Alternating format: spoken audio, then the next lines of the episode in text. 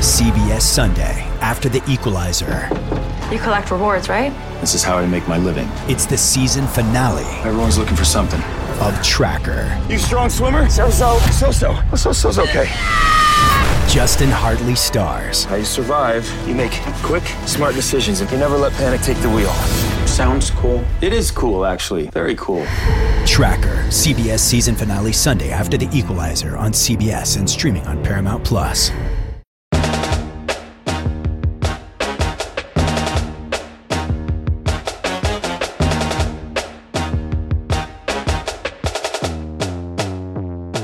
What's up?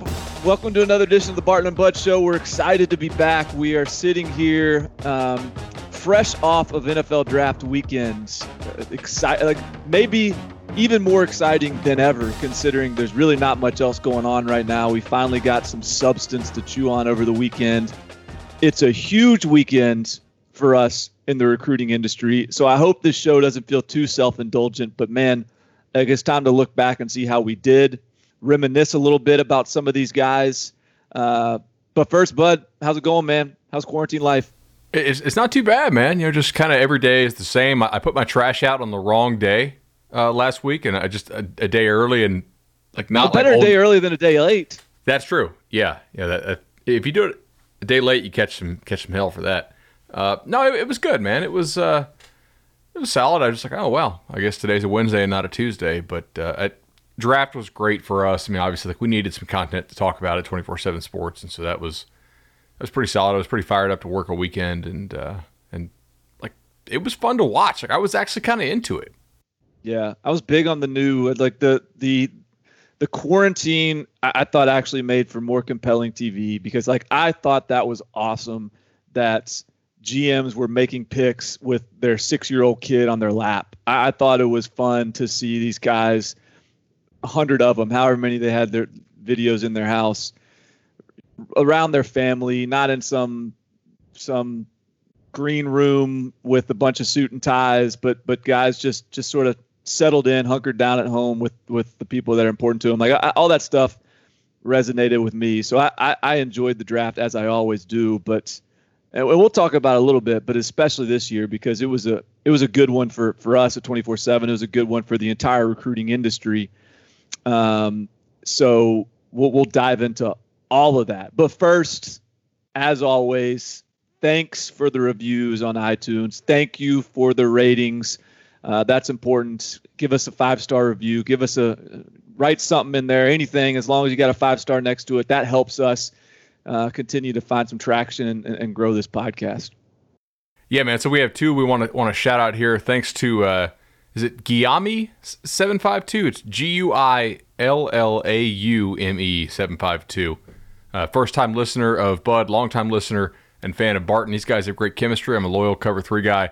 Discovering this pod has been a great way to round out my college ball content. Love the thought that has been put into the different segments so far. If only he saw us today, we put about 10 minutes into this, but we just had so much to talk about today. Like it was just, it was just picking and choosing. It was easy. Uh, keep up the great work. So very much appreciate that. Also, uh, shout out Tall Waters for his five star. Mentioned similar things. Uh, long time cover three guy and and enjoying Barton and Bud so far. We're merging the Cover Three uh, fan base with the Nullcast fan base. It's just like a meeting of of two. It's like a you know two parties hanging out at the same bar. All of a sudden, there's a little bit of you know they converge a little bit, and and all of a sudden the party gets gets gets even bigger. I like it. Do you remember in Ninja Turtles two when uh, when Shredder drinks the drinks all the ooze and he just becomes like Super Shredder? I mean, that's you combine those two audiences, like that's just kind of like you're, you're bursting through the dock and and uh, and no looking back. So Strong illusion there. all right, uh, when we get to 247 five star reviews, we will do a special listener appreciation mailbag episode.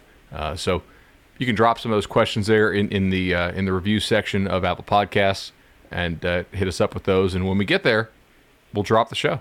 And so, uh, pretty exciting draft for us to talk about here, and, and just so much. We'll see if we can pack it all into this show. But I need to start with a congratulations to you, uh, who you went out, you were bold, you chose more guys than I did as far as your draft locks game that we played, and Barton Simmons comes down and nails. What'd you go? 19 for 19, I think. You you had K'Lavon Chaisson, you had Patrick Queen, you had Jordan Love as stone cold locks to go in the first round.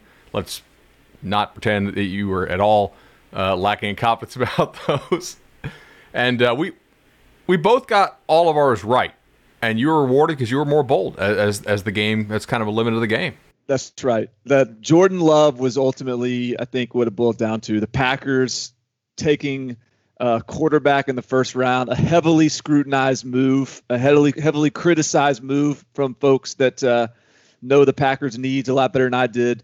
So uh, fortunate for uh, LaFleur and those boys to, to go ahead and get that job done because I, I, was worried about Jordan Love. I was a little bit nervous about him slipping. Um, I know that the, the draft nicks can fall in love with arm talent every once in a while, and uh, maybe his senior year wasn't going to cut it for him. But fortunately for me, he got picked, and, uh, and that, that, that was ultimately the difference. That, that was fun. We'll have to, we'll have to do that every year because it really does kind of make you think a little bit uh, about like how many guys are absolute locks to go in the first round, and it's usually fewer than you think. So, also a pretty good day for the uh, for the recruiting industry. Yeah, very much so. I think. I mean, you did a whole story on on the industry, and and I'm going to get into who who won within the industry, but industry wide, I actually go through a um, a process where I actually basically grade every pick in the draft, uh, and with every pick, I determine which site in the industry was most accurate uh, in terms of not not highest, but just most accurate, closest to where the guy actually got picked. And if no one in the industry had a four star or better grade on a player, I, I I just basically call it an industry miss because whether you're a high three star or low three star, you're a three star, and uh, and for that, I'm I'm, I'm not going to reward you for be, being a little bit better than the others. So, with that as my sort of my, my my guide to this, it was pretty startling to to realize like, and you probably found this in in, in your research too, but but within the first three rounds, so and those are basically the the no-brainer guys because you could get to round four through seven and all of a sudden it's really about eye of the beholder it's about you know a, a, guy getting drafted in the fifth round maybe off the board for half the teams in the league like it's just about needs uh, personal preference whatever like those are guys that can be a little bit more um, substituted for along the way uh, but the top 100 guys everyone was pretty much going to pick at some point. and through the top 100 it was pretty pretty startling how many guys were were ranked highly. Um, based on my my research, 66% of the top 100 was ranked as a five or a four star prospect by at least one of the three major networks. And the and, and you know you may be saying, well, that's that's a pretty broad net. You know, congratulations. But I think it's a it's fair way to look at it in the sense of at least somebody thought this kid was really good. Like he wasn't a nobody. He wasn't some anonymous player that slipped through the cracks.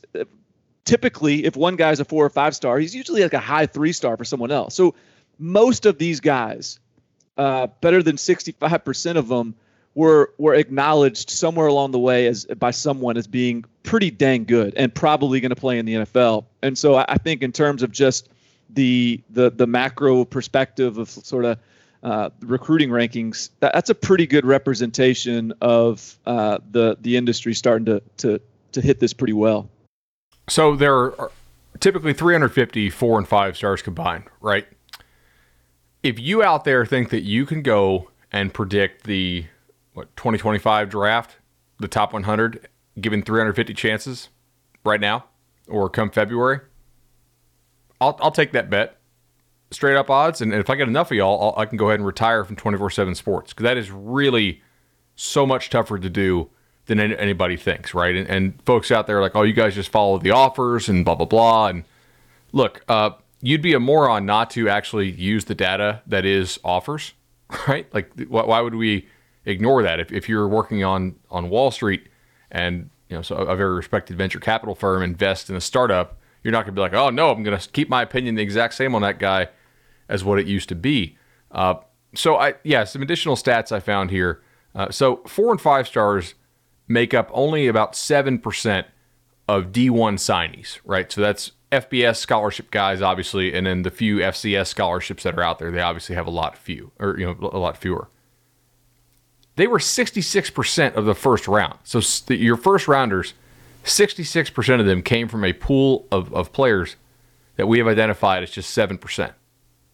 I mean, that's that's pretty nuts. The vast majority of your players out there are going to be your, your unrated kids who actually sign scholarships, two stars and three stars. I mean, that's 37% of kids are three stars, 35% are two stars, 21% are unrated but actual scholarship signees.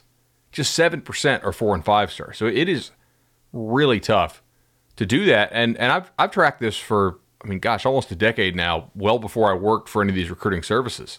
And I think this is the best draft that we've ever had as a recruiting industry overall. For for that reason, but also the highest average star rating ever of the first round at 3.75, which is uh, a good bit higher than it's ever been. The previous high was 3.65, so we went up like a full tenth, which is really impressive. And then also, I I don't necessarily consider a three star a miss quite like you do. I mean, I I understand the logic behind it, and we want to improve it, right? We want to have every kid who goes in the first round at least be a four or five star. There's some three, like the numbers wise, that's really hard. What really bothers me is if we we throw a two star or an unrated on a kid who shows first round potential, and, and I'm like, why why did we miss, you know, on that guy? Uh, this year, only one player in the first round was a zero, was an unrated kid or a two star, and that was Brandon Aiyuk who had no offers because he had no grades, right? Which is why he had to go to junior college. And then we correctly rated him, or well, maybe incorrectly, but we actually put a rating on him once he went to junior college. So highest average star rating ever for the first round, and then also uh, the fewest number by far of two star or unrated players in the first round. Uh, to me, that's that's a pretty big win. Yeah, um, I think it's you know because I think it ultimately you have to yes i mean it feels good from an industry standpoint to be able to throw that in the face of, of, of the folks that say stars don't matter or whatever. Um, but i also think it's representative of just the information available uh, in the space whether that be film testing numbers track and field data like all this stuff is just so accessible now. Um, and and look the reality is schools are doing a better job of finding these guys as well. I, I think um, the the better the recruiting industry is doing, uh, that means the better the the sort of FBS Power Five type of programs are doing and producing these guys because the the Tristan Wirfs of the world is, is, are going to Iowa. They're not they're not going to Northern Iowa. Um, and and part of that is because the the and I'm not saying Iowa. I mean Iowa typically finds those guys, but so maybe he's not the best example. But a Brandon Aiyuk is going to Arizona State out of junior college instead of Northern Arizona. Um, and so I think that it's it, it's just getting and, and I, I I'm, I'm anxious to dig in and find out you know which of these programs really are doing the best job of evaluating beyond just taking the fives and the four stars because that's the next evolution is is not only you know are you taking players beyond the four or five star range but when you take them you know what do they become i think it's so interesting to look at the examples of players like you know this this past class, um, Jaxon Smith-Njigba was recruited by Ohio State and ended up as the number two receiver in the country. So that's going to ultimately, you know, I expect him to play in the NFL, and ultimately Ohio State's going to look good for that. But people are going to say, point at Ohio State and be like, look, Ohio State, of course he's going to the NFL. They took the number two receiver in the country. They can just out recruit people. But the nuance there is that Ohio State identified Jaxon Smith-Njigba when he was a three star, and and the the and I think prioritized him in that way. And then as he rose in the ranks and as people more eyes got on him, his his stock rose. I think a similar case could be made for the evaluation that Notre Dame did in Kyle Hamilton, a future first round draft pick. Uh, Kyle Hamilton was a three star and had good junior film, but Notre Dame made him a priority knowing that look at this long-bodied kid, look at his look at the way his frame could fill out, look at the way he moves with those long limbs.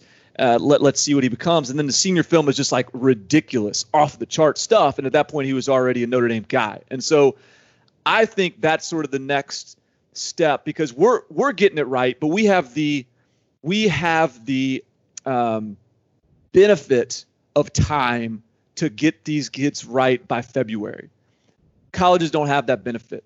colleges have to get it right when they offer them, when they take the commitments, and then if their stock dips or or rises, that's on them. They got to either take the kid or cut them loose. And so it, it, it's really interesting to see how these teams are going to navigate that sort of thing and who does a good job when you really get in the weeds of it that way. So let's get into this as well. I, obviously, your article today, your scorecard for the industry, 24 7 Sports was the winner. For those who haven't read it yet, exactly how did we do it? And I use we, I mean, kind of liberally here because I wasn't on the team back, back in you know 2016, 2017 when these ratings were being assessed to these high school recruits. But how did 24 7 Sports separate from the rest of the industry and, and get the dub?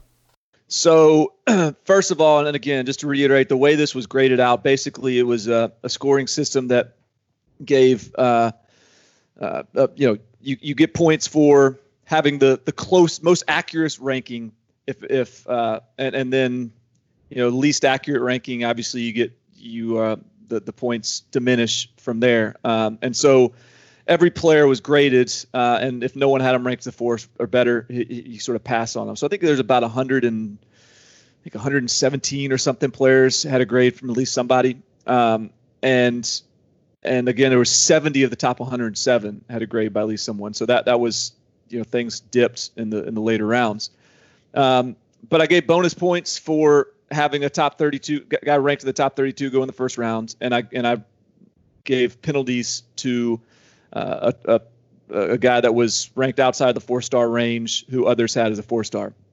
And I think for for us, like where we really hit, and this is something that is, I'll give you a few examples of our big wins. So I think in the first round, uh, a big win that we had was the quarterbacks. One, it was it was Joe Burrow having him as a, the highest ranked inside the top two four seven, uh, and and that was that was even we didn't even really get a chance to see him. And I and I would argue maybe if if we were ranking today, we would even rank him even higher because we have further prioritized efficiency, production, and been less concerned about sort of what the raw talent looks like. Like, what are you doing on the field is the most important thing. We kind of took that a little bit from Cliff Kingsbury. That's been a big emphasis of Cliff Kingsbury when he's evaluated the quarterback position, and that's been something that is, is has really proven to be a good indicator.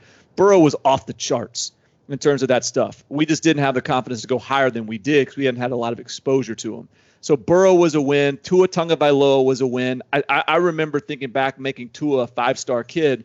We caught a lot of heat for that, uh, particularly because Jake Fromm wasn't a five-star, and Tua was small at the time. And that at that point, Kyler Murray hadn't been drafted yet, and being six foot-ish isn't ideal but Tua had these big hands. He was uh, had these incredible intangibles, and he was awesome at the Army All American Bowl. And so, uh, I, you know, we sort of we we bet on that, and and and I think, frankly, the more you can dig into leadership and intangibles at the quarterback position, the better, because you know we see busts every year, and a big part of that is just you know how how committed are those players, um, because it takes incredible commitment at the quarterback position. And then the other one that I think speaks to from the, the first round that speaks to sort of our direction in terms of how we look at guys is, is Austin Jackson. Now, this was the first round that saw a lot of big bodied offensive tackles get drafted, but Austin Jackson very much fits into the prototype. This is the USC offensive tackle as a guy that was young for his class. He was very long, basketball player, three sport athlete, 55, 50 plus foot shot putter. So you have all these um, these these contributing athletic verifiers that you sort of have a better sense of who he is. And frankly, like his career wasn't necessarily always a no doubt five star career, but even this draft is like a projection on who we think he's going to be. Uh, and so that ultimately hit, and we were sort of rewarded for for taking that gamble on a guy that wasn't a polished product. Um, so I mean, those are the first round guys that we I think really won with there, there's there's more that that's I think speak like like we we we started I think that was the year in that 2015 2016 area where we really started to try to like find these guys and go against the grain if we needed to. Dalton Keene was one we hit as a four star, played quarterback, tested really well, uh, played outside linebacker, tight end, like everywhere for his high school. That's the versatility that you need to have at the tight end position.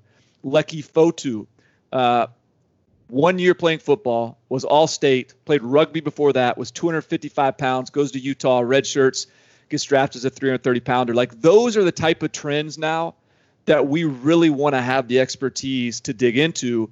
And I think this is the first first class that we really bought into, really, really selling out for those sort of trends. Quintez Cephus, fifth round draft pick uh, one year playing football in high school, but his basketball clips were off the chart. If you're not watching his basketball clips, you would never necessarily think he's a first round or a, an NFL draft pick, but that stuff matters. And so um, I think that was, in terms of our hits, that that was where we started to get some wins this cycle.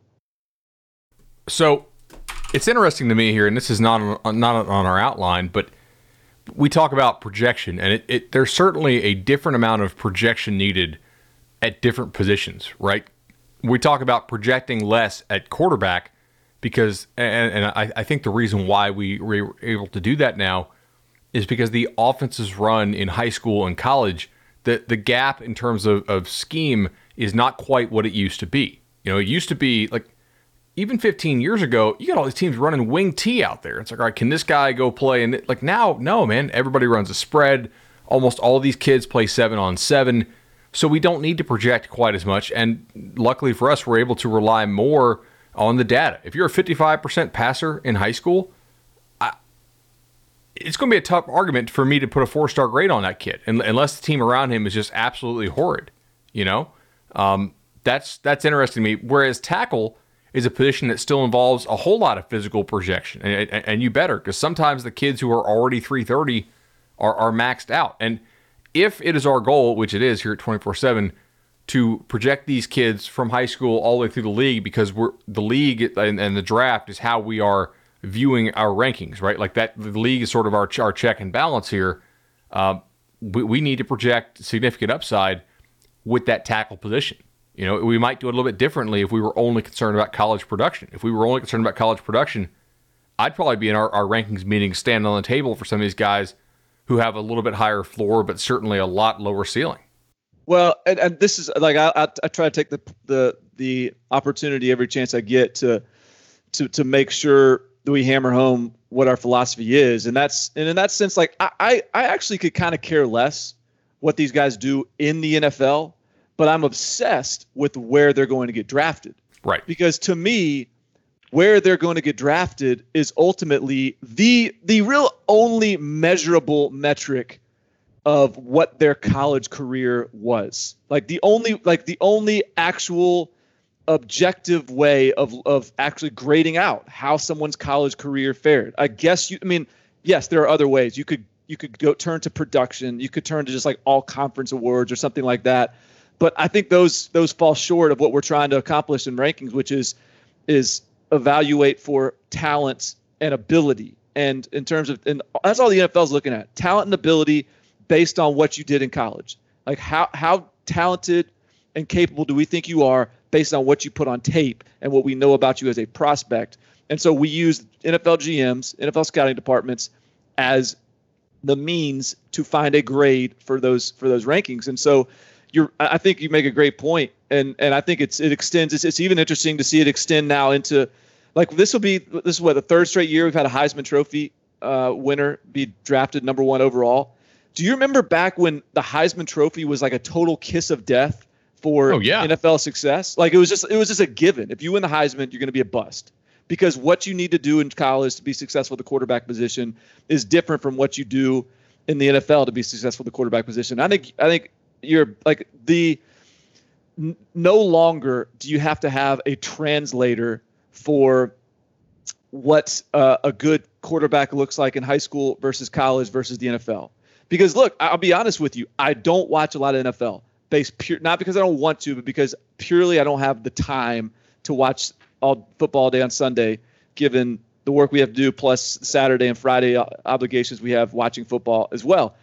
So if I had to if I if I was an NFL, if I was trying to project a college kid to the NFL, and I had to sort of find a translator to tell me, well, what is does this work in an NFL system? I don't know. Like this is uh, that that's that's that's gone. That's like antiquated. Now all of a sudden, NFL is being forced to to accommodate these more spread style quarterbacks, and the spread is sort of filtered, trickled, I guess, up from high school to college and out of the NFL. And now they're just picking the best player, and it's refreshing because you don't have to act like it's some, you know, like you have to don't have to be bilingual in terms of how you view these quarterbacks. It's just, hey, if he's if he is if he can be the best player on the field in high school, if he can be the best player on the field in college, he can probably be the best player on the field in the NFL too.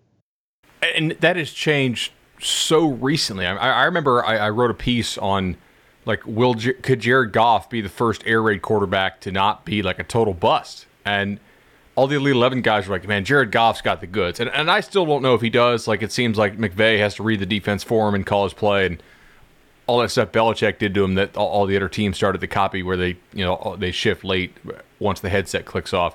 But the point is, like, Jared Goff's not a bust, right? Like, he may not be amazing, but now these air raid guys are they're accepted. And like it's okay because these teams are incorporating more and more concepts like you said. Now after our ad break here i want to get into what i've found over about a decade of looking at the ra- the rankings of the re- when we miss as an industry what are the most common buckets that these kids that we missed on fall into? The time has come for drag queens to save the world. RuPaul's Drag Race All Stars is back on Paramount Plus, and for the first time ever, I want you to use your talent for good for a change. Eight iconic queens are competing for the charity of their choice. This is how you do drag. Who will slay it forward, win cash for their favorite cause, and a coveted spot in the Drag Race Hall of Fame. RuPaul's Drag Race All Stars. New season streaming May 17th exclusively on Paramount Plus. Go to ParamountPlus.com to try it free. Terms apply. All right, Bart, we're back. And so now I want to go over some categories that I typically find when we miss on a kid. It's usually not just a bad evaluation of the kid's skills. Occasionally it is. Not saying we're immune to that, but typically there are some some categories that these that these misses fall into. And I want to talk about like are these misses knowing these categories, can we get better over time as an industry at ranking these players when we when we kind of think about in our head, all right, are there anything here that we should probably do differently because of this. So I'm going to go down these and maybe we can kind of think of an example or two from prior years. And I know just in my head, just some of the ones you were reading out uh, are are ones that we actually probably already accounted for with, with, some of our wins. But the first to me would be academic issues. Uh, a lot of colleges, if they don't, if they won't touch a kid because he's a you know academic risk, he's definitely going to go to junior college. Uh, then he may get no offers, and it's not often that we put ratings on a kid who by the end of the process still has no offers. So Brandon Aiyuk would be the prime example here. He was the only unrated player in round one.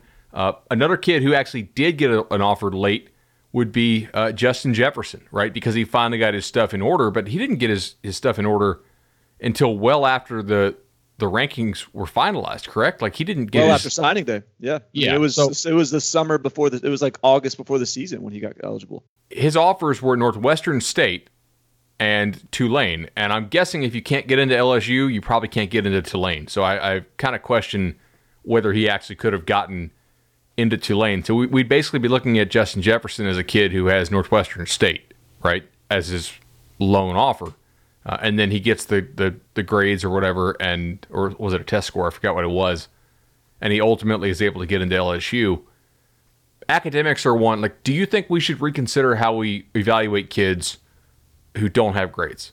So Justin Jefferson is a great test case to, to sort of dig into to so people understand like because when when I explained Justin Jefferson as he ha- had a low rating because he was a academic was considered to be a likely academic casualty people are like well that's just lazy. You should have just ranked him in high school. I get that. And yes i, I do think that the, the correct answer there is yes we should if a kid is that good, he should have a four star grade, probably though outside the top two four seven, because his his sort of um, value as a prospect is not as high as others who are confident will get in.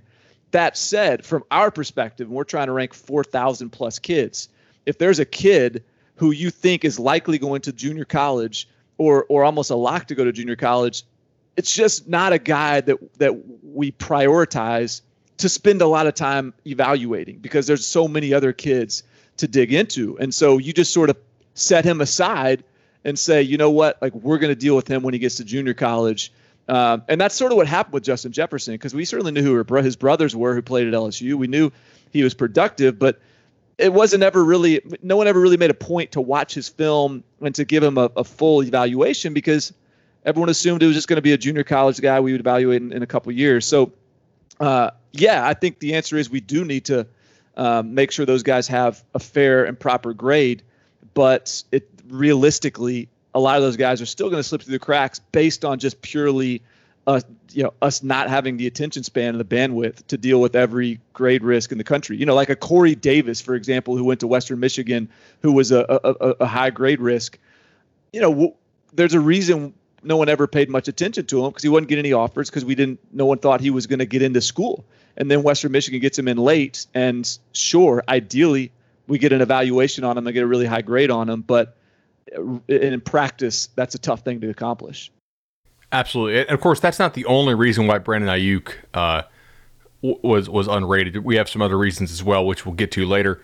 Uh, so my second one here that I've discovered over the years is football was not the player's primary sport throughout the majority of his high school career, right? So a lot of examples of this. Uh, you know, Josh Allen, the defensive end the Jaguars took, who I'll probably use several times in this because he checks almost every bucket. Uh, he was a, mostly a basketball kid for a lot of his career. And Quintez Cephus, who I, know you, you brought up as well, would, would fit here, right? He played football for one year. He was primarily a, a hoops guy. Yeah, and I and yeah, Quintez Cephus and Leki Fotu both were, you know, really jumped on the scene their their senior year and and so that's the type those are the type of players that it takes senior uh, due diligence to to dig up because otherwise I mean it's so tempting to just move on to the next class.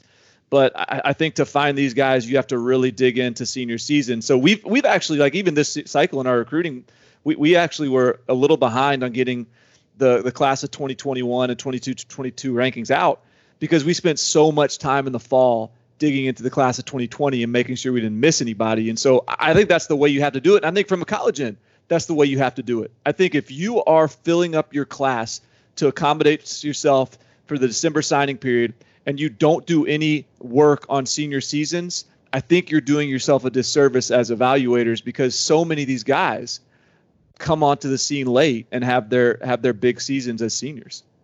Absolutely, uh, there's no doubt about it. And I think the temptation to move on is greater than ever with with, with the onset of the early signing period. You know, um, additional factors here as far as football not being primary sport.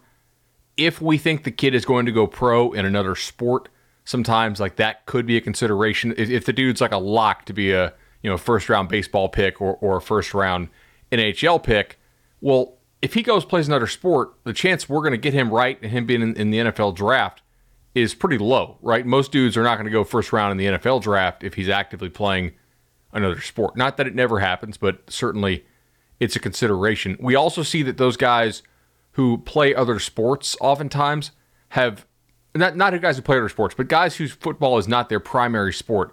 Sometimes they have potential that was not evident to us, especially watching their football tape, like you mentioned with Cephus. But even sometimes if they're playing another sport, we later find out, damn, like their best sport's actually football. And, it, and we might have seen this a little bit earlier, like when they were in high school, if they had played a little bit more football. Not that we're anti multi sport guys, because I think we all love the multi sport guys for sure, because the versatility and the other athletic abilities that it helps unlock for you. But there's a lot of factors there when you have a guy playing multiple sports, although we, we definitely prefer that you do. The next one I have is and, and, and just to to, oh, sorry, to, to, to, dig in on that a little bit too. So um, yes, I agree. Like multi-sport is we actually uh, love multi-sport and, and like the multi-sport athletes, uh, but it's some. But the point is, sometimes they're a little bit harder to identify. Kahale War, like last year, a, a, a, really big chunk of the tight ends drafted last year were walk-ons. Uh, I can't remember the number. It, wanted, it was maybe like three or four of those guys were walk-ons. Um, or maybe it's something like you know, the last four years, there's been at least one walk-on draft to the tight end in the first five picks or something like uh, uh, Kahale Warring, who was the San Diego State kid. Like he played, I want to say he played like basketball, like volleyball, water polo, just everything. He was a walk on, played football, I think his senior season. And then, you know, so many traits or or, or skill sets are involved in playing the tight end position that then like he can pull on all of those and develop at so much more rapid of a rate. So it's hard to dig that guy out in the front end, but on the back end, you know, he's a guy that that is really valuable. I think in this 2021 recruiting class, Jake Ratzlaff is a really interesting name. But you know, we talked about this kid in our um, in our rankings meetings here recently. Uh, you know, we ranked Jordan Adams uh, a, five star coming out of the 20, I guess that was 19 maybe class. Uh, he went on to get drafted in the first round of the, of the Major League Baseball draft, and he is, you know, he's probably never going to play football again because he's that good in baseball. Jake Ratzlaff is an interesting one in that we think he's a really good player out of Minnesota in football as a linebacker and and as a four star level kid, probably a pretty highly rated four star kid in our eyes. But he may never see a college football field because he's probably going to get drafted in the first few rounds of the NHL draft. So that's that's a place where you know we're trying to guard against getting tripped up by a guy like that. But the reality is, someone may not view him as a, a high value prospect from a ranking standpoint because of the NHL thing, and then you know he decides to play, and all of a sudden he could be a first round pick. Yeah, just a, little behind the scenes here. We had our rankings call like I think two weeks ago, and all of us kind of sat around and we're like, hey. Uh, like if it's baseball, we, we know the perfect game guys, right? Like we know who we could go over there and ask, like, how good is this guy in baseball, really? And they can generally give you a pretty good range. Like this kid tells me he's going to be a first round pick, and the baseball scouts we know tell us eh, not so much, right? Like he might be a third or fourth round pick. He's pretty good, but he's not likely to be a number one type pick. In hockey, we were like, uh, anybody know any hockey scouts? Like, how good is this kid really going to be? Because, I mean, we just don't cross into the hockey realm that much, but somewhat because of when the sports are played. But uh, I think there's a little crossover here from hockey to this next category, and that is uh, if you are a player from a foreign country. So there's all kinds of questions about the level of competition you face. Uh, you know, we oftentimes lack the ability to see you, especially see you in person. I don't know uh, if if Luke's going to approve our expense reports to go over to Europe all that frequently uh, to see kids. But I, I, I, got to, I got to sneak over there last spring. It was it was pretty awesome. But I, even even over there, you know, uh, Notre Dame side, this kid Alexander Ehrensberger who I hey look I got to get over to to, to um uh to Amsterdam and see him in person and he looked unbelievable but he didn't even work out and his film is playing against a bunch of nobodies and like he looks like a million bucks. He could be drafted in the first round. But ultimately there was really no way for us to know who who he was what you know what he looks like. Um so yeah like uh, we're I'd love to get over there every year. Let's let's keep it rolling. Um so the next one here is if you were a full year younger than your peers, right? So Daniel Jones uh, is my most recent example of this. Daniel Jones uh, was, I think, 18 months younger uh, than his peers. Uh, he, I don't think he turned 18 until right before he enrolled at Duke. So if you are that much younger than the average, and I usually just use like December 31st as the average birth date or whatever on that. Um, but if you're that much younger than your peers, it can sometimes be difficult to project just how much extra growth and potential you actually have compared to the other guys in your class. And this is something I actually do believe we could do better as an industry. I know some of the guys who scout baseball and they always refer to these kids by their age first, right? They're like he he'll he'll be and they use some kind of like like agreed upon date, you know, like okay, it's August 21st or whatever. He like he'll be such and such age on this, you know, by this date. So everybody in their mind, they have kind of like a, a universal standard for how old the kid is. It's like his baseball age. That's something I think we could probably do a better job of internally uh, and saying, hey, this kid who's really young, he might actually, maybe he could be a 94 instead of a 93 just because we, we have to account for the potential that he continues to blow up. Yeah, and we've tried to incorporate that a little bit in our in our recent discussions too, and yet at the same time, I think uh, even in, in your backyard, it's there's some great examples of guys where you need to be careful not to be not to be uh, uh, take your eye off the ball because you know Calvin Ridley I think is one that was like 19 years old as a senior, first round pick. Kelvin Benjamin he may have been 20 as a senior. I don't know, he he was old. Yeah, he, he was a first round pick. so you know th- those guys can still hit too. Uh, you know I think if as much as anything it's it's it's more about like Kelvin Benjamin was it wasn't like, oh, there's no more growth potential with Kelvin Benjamin. Hmm, that's a red flag. It's like, no, he was already a freakish specimen. Right. So, like, what do we care that there's no more growth potential? Or Calvin Ridley, like, uh, how much better is he going to get? Well, it doesn't matter. He's already like as, as polished as we've seen coming out of high school. So, who cares if he's old? Um, whereas, you know, maybe it should be a concern if you see the, I don't know, the 215 pound six one quarterback that looks like he's had, you know, been, been drinking a six pack for on Saturdays for the last five years and he's 19 years old, and it's like, all right, this guy's starting to look a little fratty, and like how much should we expect him to continue to develop in high school? I think it's a lot of it's positionally and about making sure you're understanding like where the, the body type and, and projection needs to come and, and how important it needs to be. Absolutely. So my next one here, and this is one that realistically we try to account for, but if we were to project guys to do this, we would probably all lose our jobs and that is guys who gain at least 15% of their body weight in college and keep the same level of quickness. And so I looked at this just on the 2019 draft. Chris Lindstrom, Garrett Bradbury, Noah, Noah Fant, Darnell Savage, Andre Dillard, Tytus Howard. Tytus Howard went from 225 to 322 and became an offensive tackle instead of a quarterback, which is, you know, pretty pretty good growth in college there. Uh, Marquise Brown went from 130 to 168.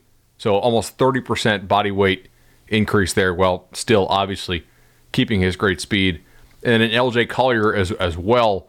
This is by far the most popular category. When, when a guy exceeds his rating by a whole lot, and we miss on him because we put a you know, unrated or, or two star grade on him, if I had to bet on just one category, it's this overwhelmingly. It's guys who, who got so much bigger in college. And we we try to evaluate frame but yet, like man, fifteen percent growth while while keeping your your athleticism is like two seventy to three fifteen.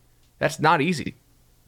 Yeah, the, the, we have we've definitely tried to be more open to that, and, and particularly at offensive line. Uh, Chris Lindstrom is an example of a guy like that one. Looking back, I can see a scenario where we where I can say, you know what, we we should have identified him uh, because the film is awesome, and in fact if you look at the way we ranked the 2020 class, Nate Anderson's heading to Oklahoma and was sort of our Chris Lindstrom prototype. We ranked him really high, really early. He was a 250 pound guy early on. He moved over from defensive line to offensive line as a junior. That was his first year playing offense. And he's like he when he goes to an All American game, he gets overwhelmed a little bit by these big guys. And, but we saw Chris Lindstrom film, we saw Nate Anderson's film. We were like, you know what? Like there, there's a lot of similarities there we should rank this kid high, expect him to to blow up, and and you know Oklahoma ends up taking him, and we'll see what happens there. But so so there's there is absolutely an effort by us to now like see a 260 pound offensive lineman, 270 pound offensive lineman, and our eyes perk up rather than us get discouraged that he's not big enough. Because I think that's a flawed way of looking at it. But to your point, like there, there's just guys, there's some guys we're just never in a million years going to predict. Like we're just not going to predict that average tight end Garrett Bradbury turns into the best center in college football. What about receiver Josh Allen, who went from 205 to 262 and switched positions? There, exactly. Like yeah. that's not going to happen. We're not going to predict that Tytus Howard, a high school quarterback, is going to go and in year two in the move to tight end and then move to offensive tackle and be a first rounder out of Alabama A&M or wherever he was, Alabama State. So there's some that we're just going to take L's on, and there's there's impossible to to to to you know take a wizard to figure it out. But um, that's you know the the idea is to hold ourselves to a standard that sort of forces us to try to find the guys that we have actually have a shot with. Absolutely. So a couple more here. Uh, injury. So if a player has limited film, this is something we run into in a couple of these categories, right? Like limited film that we can actually evaluate. It, one of the reasons why he might have limited film and, and thus sort of delayed development is if he was hurt a lot in high school, right? Like Khalil Mack was a miss by the recruiting industry because they did not pay enough attention, I don't think, to what he did as a senior.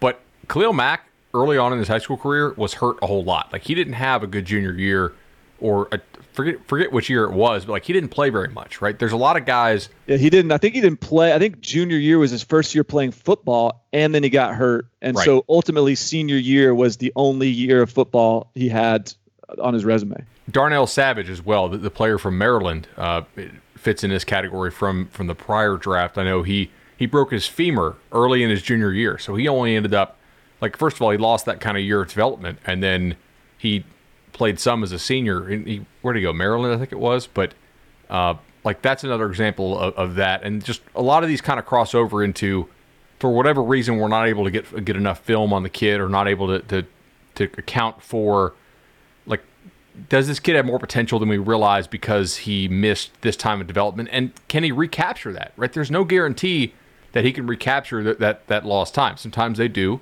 sometimes they don't well look the the i mean um, i did a story for uh, for cbs about sort of why because like you mentioned there weren't a lot, a lot of two stars and undrafted that were expected to get picked and so i was doing a story on sort of what happened with the three stars like how do we miss on some of those guys and justin herbert um, is is one example and uh, you know, Oregon fans were in my Twitter mentions being like, "Oh, whatever, y'all are just lazy. If you committed Alabama, you'd have made it out there to see him. Whatever."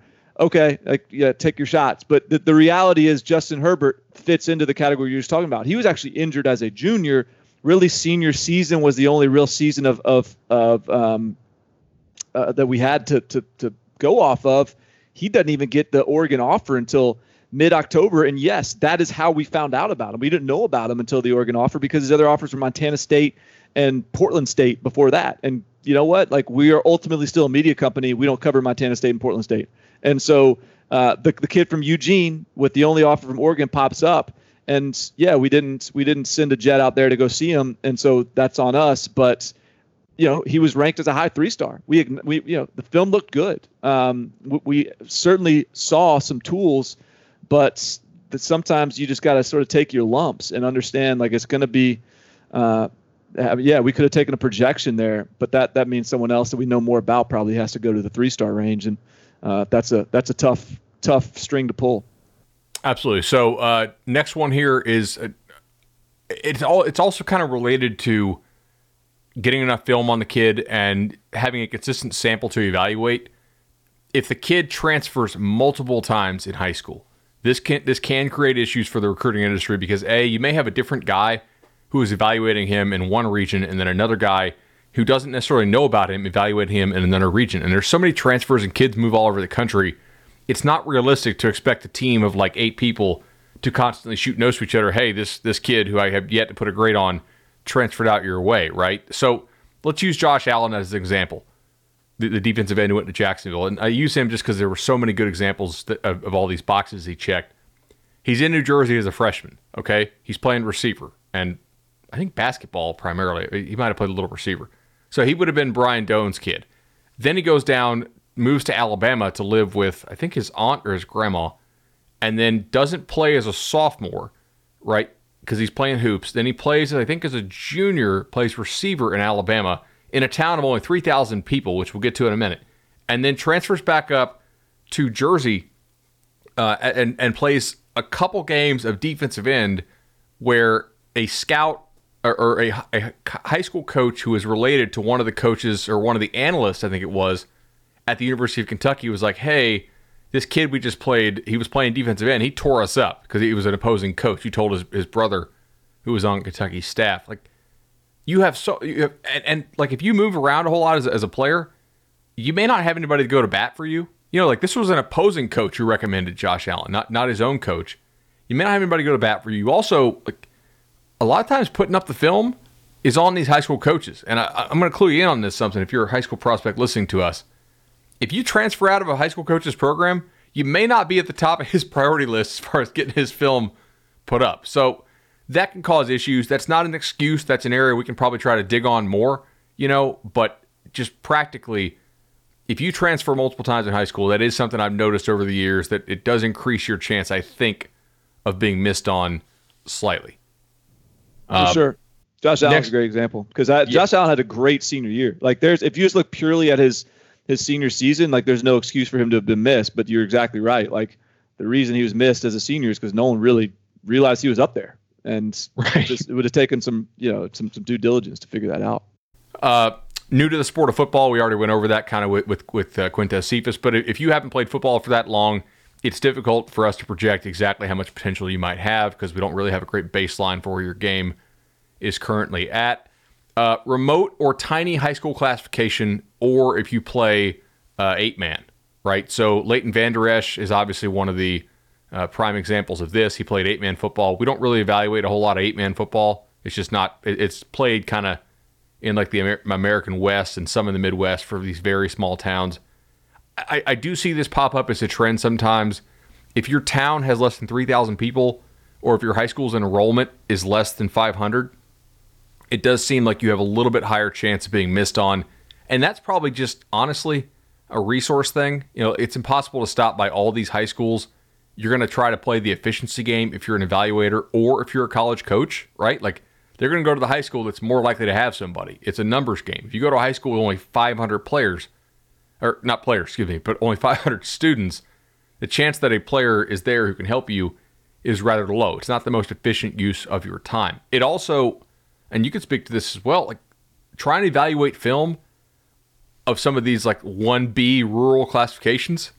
Like there's still some high school teams that you and I can go out there and probably play on. And and I don't think we're anywhere near our playing shape, right? But like I mean some of these teams are just you got 25 guys on the team and most of the teams playing both ways and it is hard to evaluate, but I, I do see that sometimes, and we've seen that with Daniel Jones. Uh, TJ Hockenson w- was a good example of that. Darnell Savage was a good example of that. Josh Jacobs, actually, I think was a pretty good example. Or I, I DM'd with you last year. Remember for that article? It's like, how did we miss Josh Jacobs? And the only real category he fit was that his high school had like 400 enrollment or something like that.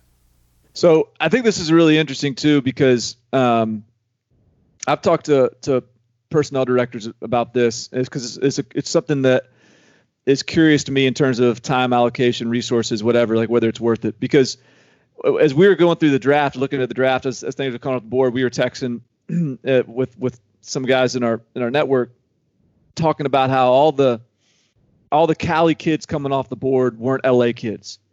And so when you're thinking about like let's say you are I don't know who you are, Utah or or um, Texas or something. You want to you want to say recruit California. I've got quotation marks up. And so what's the best what's the most effective way to do that? Well, you're going to go fly into LA and you're just going to hit 10 schools a day rolling through LA. And that's great. You're going to get a lot of of California exposure. You're going to see a lot of guys and, and maybe you can steal someone. But if the players that are getting drafted are from Bakersfield and Inland Empire and like all these a little bit off the beaten path sort of places where you where you can't just jump off the flight and and and hit a few schools and then get back on your airplane, but you have to actually sort of dig into to find these players. Then what like then what does it really mean to be recruiting nationally? Like I wonder teams that say are are sort of recruiting Georgia in quotation marks. Like does that really just mean you're recruiting Atlanta? And I'm not even knocking it as a as a strategy because maybe it's just not worth it to go try to like get down to Columbus, Georgia, or get down to Valdosta. Maybe Valdosta is a different uh, story, but like it's just the the the net benefit of find of like taking the time to get to these rural areas. Is it really worth it? There's a kid in the 2020 class, Jalin Conyers, who we actually sort of tried to address in this category because he was from the middle of nowhere. Uh, Gruver, Texas, I think, is where he's from, and it's basically like a six-hour drive from anything. And so, and you're going, so you're driving that six hours just to see him, and then you're driving six hours back. And so that's a day basically on the, a valuable recruiting time that a coach would have to spend to go evaluate him and recruit him. And so, is that is that worth it? Uh, it it probably isn't for a lot of coaches, and which is why a lot of these schools or a lot of these kids might might find their way to a, a smaller program, and then go kind of under the radar and get drafted high. Absolutely, and, and I, think there are areas like that in every state, right? Like even in my state, you know, I'll, I'll talk to some of these college personnel guys and like, hey, what, you know, why didn't you list my guy as far as like like you know your, your top recruiters for this area? I'm like, well, coach, because your guy flies into Tampa, goes down to IMG, probably goes back up to Hard Rock, and then flies home. He doesn't actually make the drive all the way down to like Naples, Fort Myers, you know. And, and it's it's there are areas in every state, and I think there are some some states that are are almost entire states, right, to where like we were talking the other day, like we're going to find a four or five star from North Dakota one day. Now it may not be this year, but like eventually we will get one. Uh, but that that is a that's something we have to be conscious of. And even if we identify the kid, like it's so important to get him to a camp, which it's likely to be tougher for him to drive to a camp if he lives in the middle of nowhere, because the the quality of competition when you're watching his film, like I know there's kids out there that we watch and you're like, man, this is really good. And we had it on the call the other, the other day. You're like, hey, is anybody what what kind of competition is this kid playing? It looks like he's playing a bunch of middle schoolers. And I was like, oh yeah, that's that's a private school by my house. Like he actually is kind of playing a bunch of really, you know, lackluster competition there. Um, and then the final one we have is position change in college, right? So this is something that it sounds like a cop out on its face because all, all kinds of guys change positions, but I, am talking about major position changes, okay? So not necessarily going from receiver to tight end, but like if you go QB to defensive line, right? Or receiver to defensive end or or something like that, right? Um, you know, corner to linebacker. Those are position changes that are a they almost always correspond with you being one of those people who grew a lot more than we could have recently projected you to grow.